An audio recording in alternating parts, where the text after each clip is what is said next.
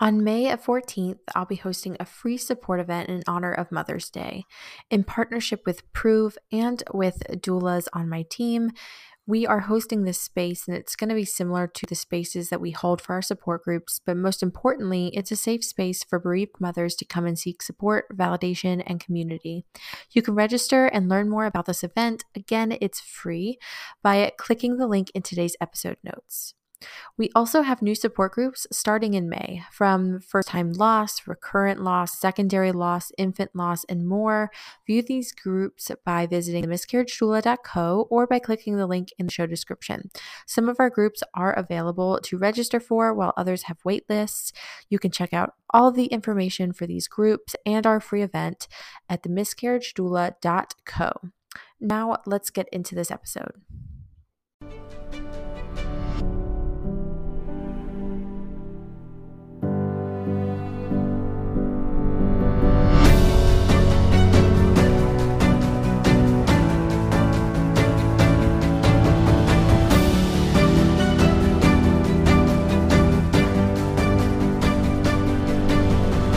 You're listening to Miscarriage Stories with Arden Cartrette.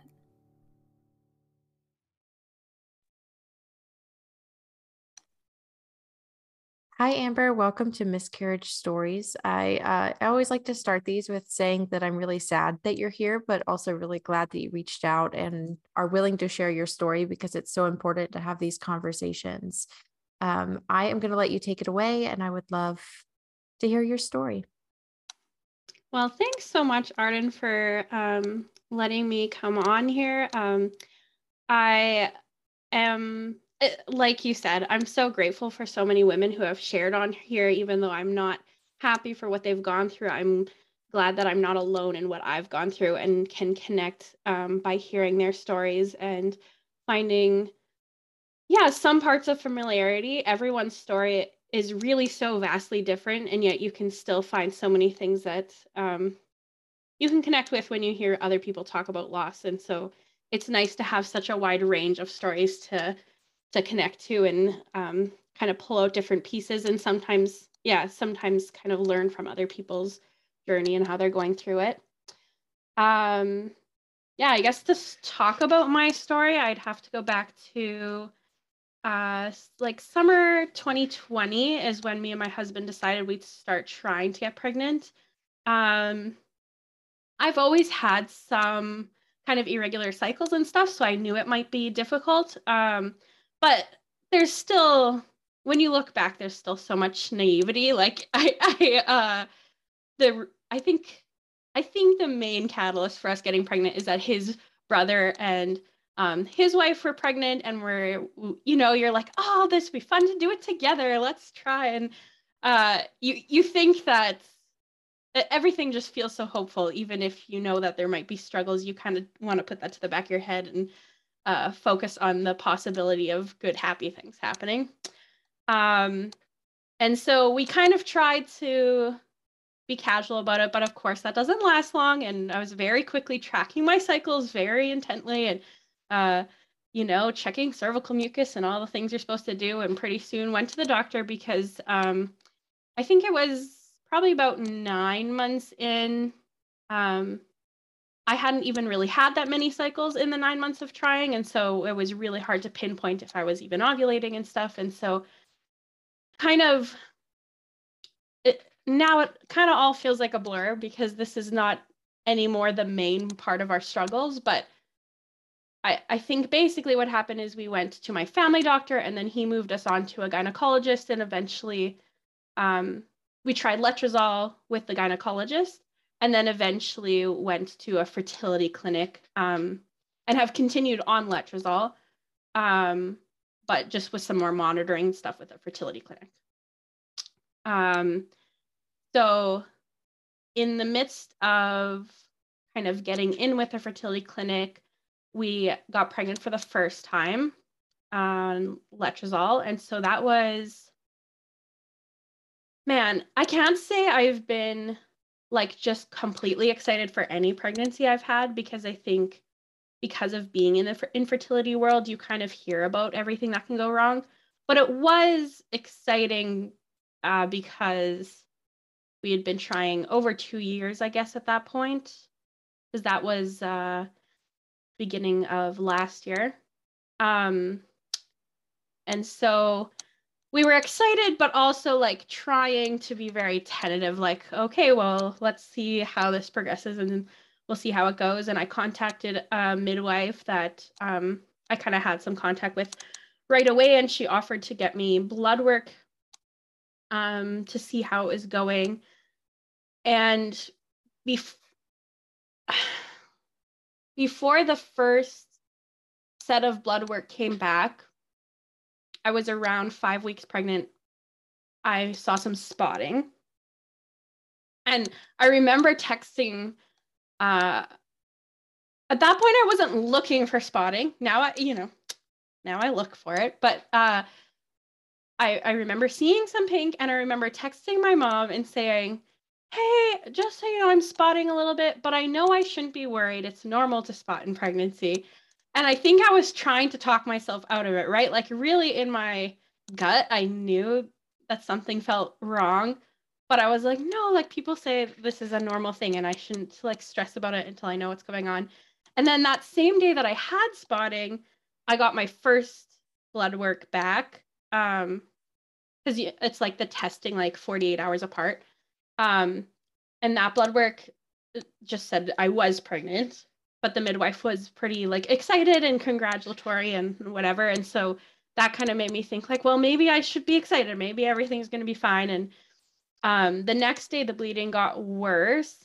Um, but really, at that point, all I could do was wait for the second blood test to come back. There wasn't really anything, um, anything else to do. And, and so I was just home that day. And um, that day, I think of all my miscarriages, that day was the most traumatic because I was alone and I didn't have a sense of if I should try to hope or if I should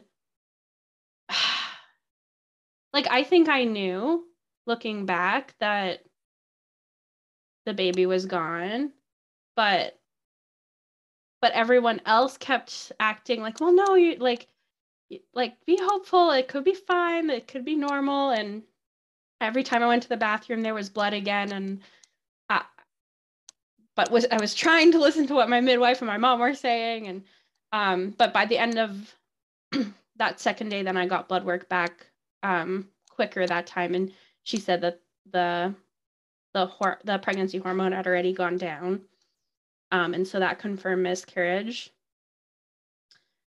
Um, so that was hard, but I think I kind of just tried to I just wanted to move on. I just want like I the first question I had for the midwife when she called and said that I was miscarrying was, okay, when can I try again? And um she said that because it was so early, like once I had another period, I could try right away. And I uh, kind of almost didn't process it as losing a baby because I just told myself it was so early. There, like, things so many things can go wrong. It was almost inevitable that you're going to go through this at some point. So many people have this. And i just kind of tried to brush it off and i really didn't process the disappointment or yeah how traumatic that day was of just like bleeding and not knowing what was happening. Um because looking back i have so much compassion for myself in that situation but in the moment it's just like no okay put your head down we're going to move forward and we're going to figure this out um and so it took a couple more la- rounds of letrozole again to um, get pregnant again, but it did happen fairly quickly compared to what we had been experiencing. And we got pregnant again in hmm, end of April. Um, and that pregnancy, we got blood work done right away again, and my blood work was going up very nicely. And I was told that you know, last time was probably just a fluke. There's like most likely this is going to be um, a totally normal pregnancy. Like like they weren't even calling it risky or anything, right? It was just this happens to lots of people, and that your last pregnancy has nothing to do with how this pregnancy will go. And so I really, really just tried to put that experience out of my mind, or I thought I was, I guess.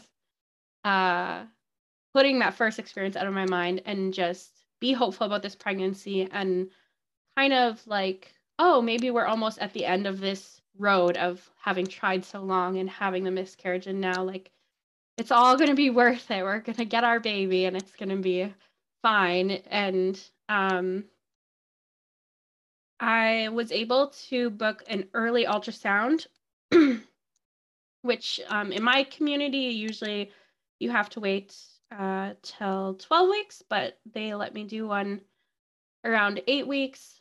Um, I think it was kind of a combination of having such irregular cycles and then also the miscarriage the last time, just to kind of see how things were going. So I was really glad about that and mostly just excited like, oh, we're going to see the baby earlier than lots of people get to and kind of will get some reassurance and um I like within a couple weeks was bleeding again. Um and I drove straight to my mom's house when when I started bleeding because I was like this time I'm not doing this alone and I I drove to her house and she's like, "Well, you could ask for more blood work and just kind of see where things are at." Um and so I went and got blood work that day and they actually got me the results like within a couple hours um, my hormone levels were still going up. And so they said it's probably fine. Um, uh, especially like just keep monitoring if your blood bleeding gets worse or less in the next couple days. And my bleeding actually went away. Um, I think I spotted a little bit the next day and then there was nothing. And so um, that day was scary. And suddenly I realized how much anxiety I was actually holding on to from my miscarriage and how um how much I almost felt like I was trying to kind of ignore that baby and ignore the hope we had for that first pregnancy. Um, and I just became a nervous wreck for the next few weeks. I ended up actually going on some anxiety meds. Um, uh, that my my doctor actually helped me kind of figure out what the best one is for if you're trying to get pregnant or if you are pregnant and so that was really helpful didn't really help during that pregnancy but it's definitely whatever everything i've gone through since then it's helped a lot to kind of help me feel a little more stabilized and less um, on edge all the time i guess um, but yeah every time i went to the bathroom there there'd be like some days where I was going to the bathroom like every five minutes because I was sure I was bleeding. And then the next day I'd be like, I'm not even gonna like I'm gonna try to avoid the bathroom because I don't even want to know if I'm bleeding. And that's kind of that's all I was thinking about constantly was just if I was bleeding. Um and still now, like even even when I know I'm supposed to be getting my period or um I had, I had kidney stones in January and like any blood and the bathroom um still makes me feel kind of anxious and it's still something I'm trying to process and figure out how to kind of I guess desensitize myself to or I don't know cuz it's just like my whole body just gets icy and I feel so like my tight my chest gets tight and um and from yeah from what i've read from other women it is a very common experience um, but no one's going to prepare you for that ahead of time. And so it was very uh, disorienting to kind of be having such a happy experience and being hopeful about this pregnancy and yet really really actually being terrified a lot of the time even if that's not what i wanted to admit was happening or how i was feeling. And we um wanted to feel really excited. Like we told our family quite early. We told them i think at like 7 weeks we told all our siblings um because we really just we wanted to be hopeful and we wanted to be excited um and we didn't get to experience that excitement of like announcing to people the first time and we we so we so badly wanted that and his his brother uh that they had been pregnant and this is why we had started trying. We're now pregnant with their second baby. and so we wanted to like celebrate with them. And so I made little onesies that said something about cousins and I gave them a onesie and we we had a onesie and we were going to be pregnant together and this was going to be a great thing. And so um the morning of my ultrasound um it, oh, well it ended up being around 9 weeks that I went for the ultrasound. Um just because of booking stuff. Um the morning of my ultrasound, I wrote in my journal and I said, Today I get to see you. Um, uh, writing to my baby.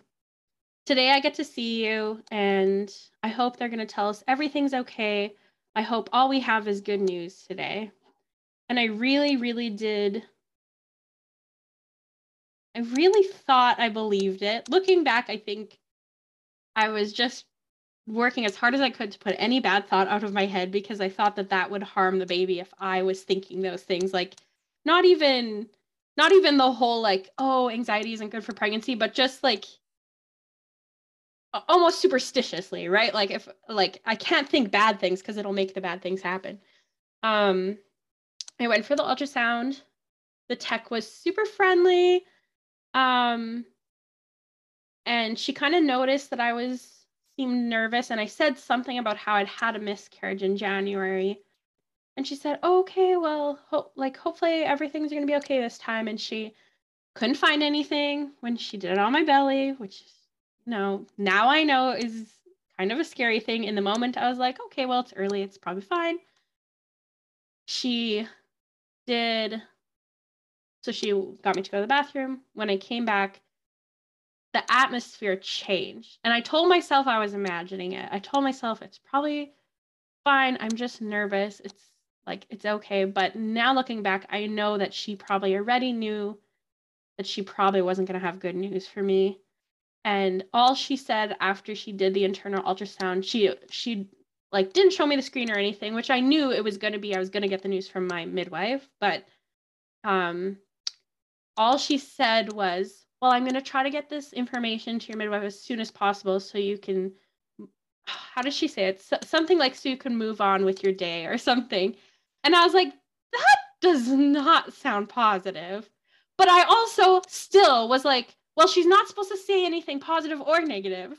Like, I, I just kept like arguing with myself in my head. And I went straight to my mom's house again. And I cried to her and I was like, I think something's wrong. Like that just didn't seem right. She seemed so serious. And she's like, Well, I can't tell you anything. It's probably fine. And like yeah, I don't feel like I can trust people anymore when they're like, Oh, you don't need to worry about things because guess what? but um so my mom calmed me down. I went home and pretty soon after I had got home, I got a phone call. Um, it just sucks so bad because in my journal, I had written and said, I hope we get good news today. And when my midwife called, she said, Hey, Amber, I have to tell you, I don't have good news for you. And it felt like she just like yeah, like it felt like she had read my journal and was like, well, too bad for you. and she was very sweet, but I don't remember much of what else she said. Um because it just felt like a bad dream. Like it like it was like everyone said this couldn't like that we were going to be fine this time. Like all the medical professionals, all our family and friends, like everyone told me I shouldn't be worried, that I should just be positive. And so it didn't even feel like reality when she was telling me it was bad news, even though that's what I was so afraid of this whole time. Um, um, so she said the baby was measuring around more like eight weeks, which I thought, like, at first, as she's saying it, like, I'm having this conversation still in my brain. Well, like, maybe I was just off on my dating. Like, how could that be that bad? and but then she said that, that they couldn't find a heartbeat and at eight weeks if you can't find a heartbeat um that's uh, confirms a missed miscarriage um so it'd probably been about a week since the baby had passed away. Um,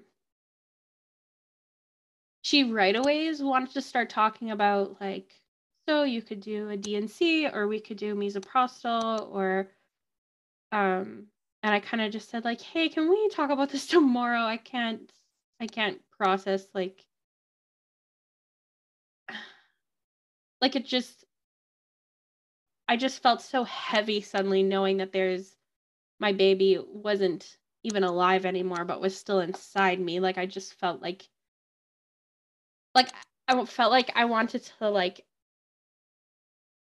tear off my own skin because I felt so uncomfortable in my own body and yet like wanted to keep my baby there as long as possible and the idea of right away talking about how are going to get rid of my baby felt so uh cruel like it felt and I know she was trying to be helpful. I'm not I'm not angry with her, but it was just an awful conversation to have. Um so my husband wasn't going to be coming home for a few hours, so I actually decided not to call him right away. Um so once again, my mom came over and we sat together until my husband got home. She walked yeah, probably one of like that day was definitely full of some of like the most visceral memories I have about the losses. Um, and when my mom walked in the door, she is not an emotional person. That's why I go to her because she stabilizes me. Um, but she was bawling when she walked through the door and she said, This isn't fair. This isn't fair. And we just hugged and cried together, um, which felt like it felt nice that someone else was also so angry about it, but it also was so unnerving to see my mom so overwhelmed by it because usually she's the person that like calms me down and says, "No, no, it's not that bad. It'll be okay." And um it really it made me feel the weight, I guess, of how awful this was that we were having a second miscarriage and like this was supposed to be the day that was going to give me my good news to kind of like give me the push to keep going and now um now this was the day to find out that we'd have to uh, say goodbye to this baby too so when my husband got home um one of the first things he asked me is well shouldn't we be getting a second opinion and I suddenly felt like, well, maybe I was wrong. Maybe I misheard her. Maybe like it kind of made me second guess myself. But we we talked the the next day. We talked to the midwife, and they kind of explained again how this does confirm that your baby's gone, and like you don't have to feel like worried that we missed something. Like we're very thorough, and they actually let us see the video of the ultrasound um, later on, which was also helpful because um, you can just tell, right? Like the baby wasn't moving around when they moved the ultrasound around, and there was no um, flicker or anything like that on the screen. And so I think that also helped me feel like because we've had other people say that too, and we've told them this story. Like, well, how do you know the baby was gone? Like, almost like we were like giving up or something. It's like you have no like you have no idea how much we wanted this baby. If there was any way of keeping this baby alive and being able to have it in our arms, like we would have we would have figured that out. And so um it's yeah, it's hard when other people like second guess that. It's been a very strange experience actually, but um it helped my husband to be able to hear it directly from other people and like understand that this was uh that it was over and we needed to figure out how to yeah how to take care of it. I at first was so sure i wanted a D&C because i didn't want i had such bad memories of bleeding at home alone and so i just wanted to be in a hospital i wanted them to deal with it um, but um, i guess surgeries or something was backed up um, in my area and so, like, my midwife called around to a bunch of different hospitals, and they all said that it would take longer than two weeks for me to get in anywhere.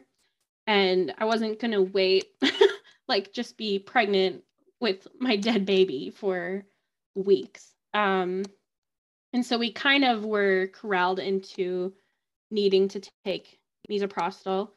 Um, that experience was also so strange um, going to get that medicine because um, I'm in Canada. Uh, and so this was like right around the time that Roe v. Wade was blowing up in the States. And this and people were very nervous about being able if they needed to have abortions. Um, and it was just so interesting to to just be able to just go to my pharmacy, no questions asked, and they give me this drug. And um, I felt very privileged actually to be able to be taken care of that way, even though I did not want to be going through this. Um, um, yeah, and they were very helpful. They gave me they gave me one drug that they said I don't remember what that one was, but it lowers your progesterone first. I pronounce it horribly every time. Okay. Um, but it's like uh Myfa something. Myfa. Okay, it's looks, a different M one. Okay. Yes, yeah. yes. Um, I will put it in the notes of the uh, episode. That way, people can like actually go and get the correct name of the medication because I know I do not say it correctly, but I know what sure. you're talking about. Yeah. Yeah. yeah. Like the reason I think they gave me that was because, um, like partly because my blood work was still all going up, my body was still trying to grow this baby. Um, but also just the doctor the happened to prescribe it to me said that that's how she likes to do it because it just kind of eases the body in and so i am glad for that because my misoprostol experience does seem like it was a lot easier than i've heard a lot online um i've heard a lot of scary stories And a big thing with that, so there's actually a lot of um, data that shows that putting both of those medications together increases the quote unquote success of taking the the misoprostol, and so it okay, kind of yeah. it helps that experience not be like hemorrhaging on the bathroom floor um, exactly, yeah. But in the states, it is even more restricted. Um, in states that don't even have um, necessary bans on um, any sort of abortion, and so it's uh, it's harder to get that medication in the states than it is to get the misoprostol. So oh, that's wow. why I feel like it's not di- uh, not um, treated that way often but some states that's the way that they treat miscarriages so right. it's so complex um but I'm glad, I'm so glad that you had access to that. And uh, I think that that it makes or breaks it, uh, an experience for sure. Mm-hmm. Yeah. And I, I wouldn't say that my misoprostol experience was easy by far. Um, but it was um, simple by many standards. um, so I took the the progesterone one right away when we picked up the the prescription that day. And then the next day, my husband took off work. And so this was also what I liked about this experience is it was, I, well, as much as I could, I knew what to expect. My, my midwife was very honest that this was going to be a lot more like labor than a heavy period even though all the papers said that, oh, well, you'll bleed and cramp a little bit, blah, blah, blah. But she actually like really talked me through it. She said, if you need anything, like give me a call. And I mean, now looking back, if I'll ever have to do that again, I think I will make sure to have someone else there than just me and my husband so that they can like help my husband through helping me because it really is like birth. And for birth, you have a lot of support people. Um, well, it's not like birth, it is birth um, yeah, it is birth. And, I totally agree. Yeah. Yeah. Um, but you think that you're supposed to kind of downplay it or like we're just going to get this over with because there's no, why? Well, I think because it's not a happy experience and so you don't think about gathering people around that. In our culture we want to kind of avoid the things that are sad and hard and so you think you need to seclude yourself and you need to kind of not um, reach out to other people and you reach out to people when you have good news not bad news. Um, and so yeah if i would have to go through a miscarriage like that again i i honestly do think i would look for someone that could be there like a miscarriage doula or um, um, like this midwife that i am close with would probably come if i asked her to but i just didn't even think of that being an option. You just don't you just don't know. And so um uh, the day my husband took off work, I took the misoprostol, and within an hour, I just had one big contraction that lasted over an hour and it never let up. Um, I was just rolling around on the bed, screaming. At one point, he called the midwife, and we were trying to like understand if this was normal because I wasn't even bleeding yet. Um, and so it seemed so strange that I was having such intense pain. Um, but she said like, no, this probably just means it's gonna happen quickly and like it, it's not it shouldn't last much longer. Um, and that was true. After about, yeah, just over an hour, I went to the bathroom um, because I kind of felt like it had calmed down, and I and I thought, well, I'll just go check if there's any bleeding. It wasn't like I didn't think anything was happening yet at that point. But um, when I went to the bathroom, um, I felt something coming out pretty quickly, like kind of right when I sat down, and I reached my hand down and caught my baby. um, I don't know how I even had the wherewithal to do that. Um, I've talked to so many women who um, end up seeing their baby in the toilet, and for some reason, yeah, I just felt something and felt like I needed to grab it and I right away called my husband and asked me to grab a container so that I could um, put the baby in there. The baby was inside the sac, um, completely still intact. Um, and I didn't look at it right away. I put it aside because then lots, lots of bleeding was coming. And so I kind of cleaned myself up, got a big pad, made sure I was kind of ready to go rest for a bit. And then um, went to look at the baby and uh me and my husband had talked a little bit ahead of time like what will we do if we see a baby like do we want to look at it do we want to just not not deal with that and my husband kind of said that like he's fine if i want to see it but he doesn't think he wanted to um but then when i uh looked at the baby I just kind of cried out and was like, Aaron, it's so perfect. um, and then he's like, okay, okay, I'll come see. and so we both we both kind of inspected the baby as much as we could, kind of in the sac, and we saw um, little feet and little hands, and um, we cried together. Really, only for a short little bit, actually.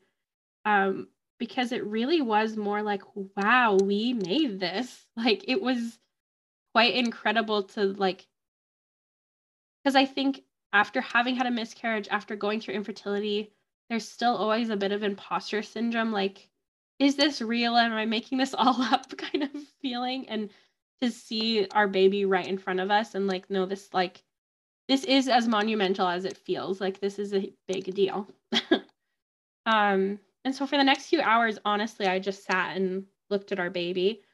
Um, I do have like, you know, a feeling in my heart about what I think each baby's um, gender was. Not that it matters, but in my head, it helps me imagine who they are a little bit more. Um, and so I was quite sure the first one was a girl, and I was quite sure the second one was a boy. And um, so it's kind of just easier for me to refer to it as him, but we don't know that through any like testing or anything. Um, and so, yeah, I kind of just sat with a baby and um, I, I don't know if this is too gory, but I uh, figured out how to open up the sac so I could see the baby. And I could tell that, um, I guess, like some of the tissue was dying, like, because I could kind of see that it was kind of falling apart a little bit once I opened it up. And then I was kind of like, okay, I'm not going to look at this anymore. And we wrapped we wrapped him up in some tissues and I made a little box um, and just out of paper so that we could bury him in the backyard um, by a lilac bush that I have, um, which felt so strange. I remember it was just a weird day. I remember saying to my husband, because he dug this tiny little hole and I put the box in, and I was like, wow, that was easier than burying a pet. And he's like, what are you talking about? I was like, oh, I mean, like physically, like we didn't have to. We didn't have to dig a very big hole to do that. It is awful and horrible and way harder than a pet, but it was just like a weird, not something I'd ever expect to do, but it's, uh, yeah, it's just how I felt like we could still feel close to the baby. And at that point, we were told we probably couldn't get any testing done and stuff anyway. And so it was just a nice way to feel like our baby was still nearby to um, bury him in the backyard. So it feels so strange to have to make those kinds of decisions and do like sometimes I'm even like worried to tell people that that's where we buried him because maybe someone will think it's strange or like not want to spend time in our backyard but everyone's totally fine about it and is understanding. Um but yeah not an experience i would have ever thought i'd have to um yeah a decision i thought i would have to make where to bury your child. Um uh yeah so the recovery from that one was definitely a lot more intense emotionally. Physically, it was okay. I bled for um, I bled heavily probably for a week or two, but I never had um, anything that was concerning. Um, and so I was able to recover at home and was able to test my uh, HCG all the way down. And so that's how we confirmed that um, well, that's how we confirmed that everything was good. And I also ended up then later having a HSG, uh, the saline uh, scan to see that everything is clear, like with tubes and everything, because of the combo of miscarriages and infertility. Um, and so I've had a lot of testing since then, I guess, for all kinds of stuff. And so there just wasn't any any like specific ultrasound to check about stuff, but it seemed like it kind of all um, that yeah that everything had gone okay. Um, so the summer we kind of took a bit of a break from trying, and I ended up focusing a lot on art. Um, I've never been an artist before, or never would have considered myself an artist. Um, but I created a little um, like the free little libraries that you see um, people have kind of at the end of their driveways. I created a free little art gallery. You can find, I, I found it on Instagram. You can find lots of them if you look it up, um, just to share art with people in my community. And so because I made that, I was like, well, I guess I have to make stuff to put in there. And so I spent a lot of my summer days actually creating um, different kinds of art. And some was some things were very specifically to honor my babies. I chose flowers that represent each of them and um, would do a lot of art that included that. And um, but some stuff was just you know trying different things and just finding ways to keep my mind busy while I kind of let time pass. Like it almost is just like I don't like the whole like time heals all wounds, but like in some ways, like you just need some time to go by. Let and um, it doesn't fix it, but there's kind of nothing else to do. And so, yeah, just tried to keep busy with things for a while until we felt like we could try again. I have no idea where I heard this. It might have even been you that said this, but um, I remember at one point wondering if I could go through any more miscarriages because kind of getting pregnant again, that feels like what I'm opening myself up to now, right? Like that's that feels like more of a possibility than a healthy baby at this point. Um, and I I heard or read somewhere someone said you don't need to wonder how many more miscarriages you can go through. You just need to decide if you could go through one more. um, and we decided that we thought we were ready to try again. Um, that was in August and we got pregnant right away again on letrozole. Um, we seem to be very fertile once you add letrozole into the mix, and suddenly everything works. Um, and that pregnancy, I think, would have been considered a chemical pregnancy. So the tests kind of never got very uh, strong positives, and within a week, I was bleeding. Um, at that point, my husband's sister was pregnant. So now both my sister in laws were pregnant. And I was so hoping that, like, maybe we were going to join them in this. And um, very quickly realized that that wasn't going to be a viable pregnancy. Um, and so then once again, um, we kind of took a little bit of a breather, partly by choice and partly um, I had to take a break from the letrozole to let that miscarriage pass, and then my cycle gets all messed up, and then we kind of have to wait till we get everything back in order. Um, at that point, my fertility clinic let us do some more testing because that was the three miscarriages, and so now we could do the repeat loss testing, um, which most everything has come back normal. Um, we have added um, progesterone suppositories and baby aspirin for if I get pregnant again. Um, I'm still unsure about the progesterone suppositories because they only want me to do it once I have a positive pregnancy test. And so I still don't know how much hope I have for that. Um, who knows? Um, but yeah, they haven't really found anything specific. And I mean, I still so many doctors that we've talked to um, are like, well, like two of those miscarriages were so early, it's probably going to be fine. Um, and you'll probably get pregnant again. Um, and so we are we are trying letrozole again. I actually just went and checked to see how my eggs are developing, and I have two eggs that are gonna ovulate anytime, and so I have to. I mean, I don't have to try again, but that is what we're doing right now. And I mean, even just all day thinking about coming to talk to you, I've I've been eh, like thinking about, man, what if I'm going to be pregnant in the next couple weeks or what if I'm not going to be pregnant? Which is worse? I don't know. it's just uh yeah, it's hard to process where we go from here. I feel like the fear of what if I get pregnant again? What if I don't is such a big thing whenever you've had recurrent pregnancy loss and it's so confusing. It's really hard to cope with and i feel like people don't get it unless they get it. Um it's just yeah. it, it, both options are stressful for their own reasons and it's just really hard to cope with that. Um so i completely i completely hear you and i felt that way in all of my pregnancies after my first loss. Um and mm. it was just i totally get that yeah, and people just they want to be excited so badly because that's all they know about a pregnancy announcement, right? Like they Yeah. That's how we treat um we treat pregnancy announcements like it means you're going to have a baby in 9 months, which would be ideal if that's always how that went. um, totally.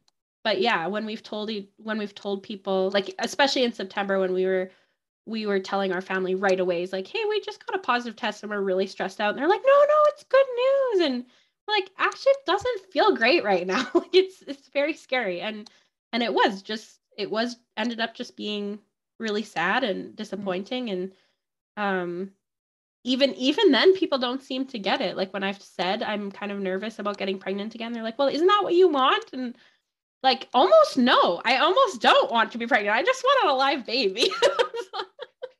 Yeah. If i could just get to the living baby without the pregnancy i would do that I I have said multiple times that I feel like my infertility and loss journey taught me that I do not want to be pregnant. I don't want to I don't want to have to go through all of that to get the living child. I just want to like wake up and it be the time for my living child to be born and for it to be a biological child that I did get to carry and I had a good experience, but I don't remember any of it. Like yeah that would be the ideal situation um because i think that we realize how fragile life is how scary pregnancy is how many things have to go right and mm-hmm. it's just it's it's overwhelming it's terrifying it's filled with trauma i mean you know going back to you talking about blood i feel like that is such a big like trigger for so many people but there's so many layers to it because it could be blood in pregnancy after you've had blood in pregnancy and it ended in miscarriage it could be your period just reminding you of what it was like to miscarry yeah. um I, I mean i think that blood is I know it's my number one trigger. And it's interesting because it is so different for everybody that experiences it.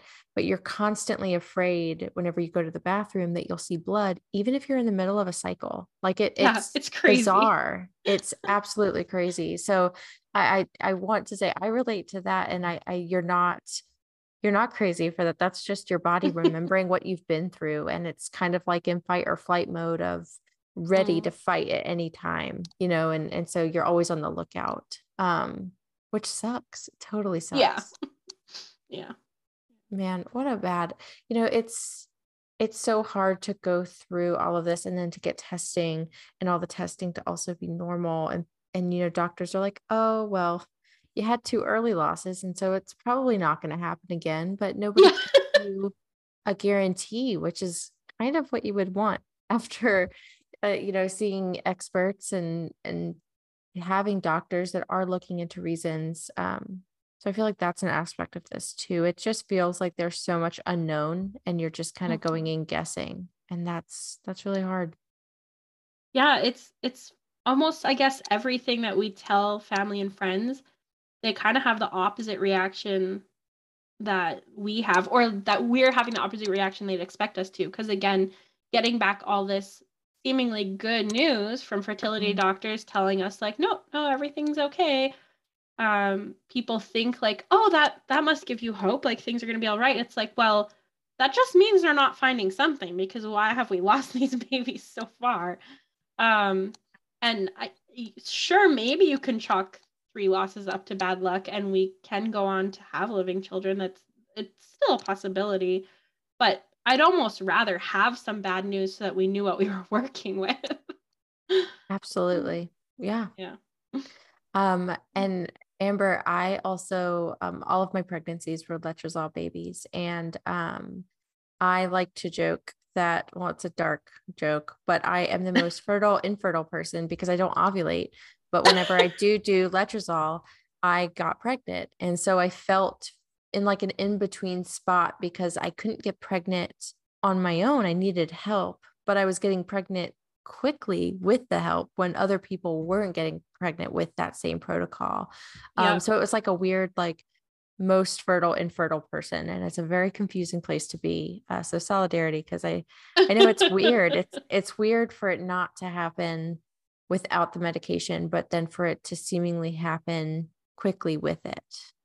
Yeah, it's a very weird in between place to be because you can't really connect with like all the people who are moving on to IVF and kind of a lot more intense protocols that they're dealing with, but also the people who just kind of you know, oh, my husband just looks at me and I get pregnant, you know, you don't you don't really fit into either of those worlds, so it's it feels every every fertility story is unique, but um yeah, I just feel like there's not really any kind of big established circle of people that have dealt with it in the same way we have. Yeah. Yeah. I hear you. Well, Amber, thank you so much for sharing your story. And I think it's worth mentioning that it's it's so important to share your story when you're in the middle of your story, like you're doing, because a lot of mm-hmm. times we wait until we're on the quote unquote other side to share. But I know that there are hundreds of people listening to this that are in the middle of their story and they just want to feel less alone for an hour. And that's why they're here. so thank you for sharing your story. And I I welcome you back at any time to share updates. Um, I hope it's only happy updates, but that um, would be um, great. we we would love to hear how your story is going in in the upcoming months. So please reach out whenever you are in a place to share, and there's space for you here. Sounds good. Thank you so much. This is great.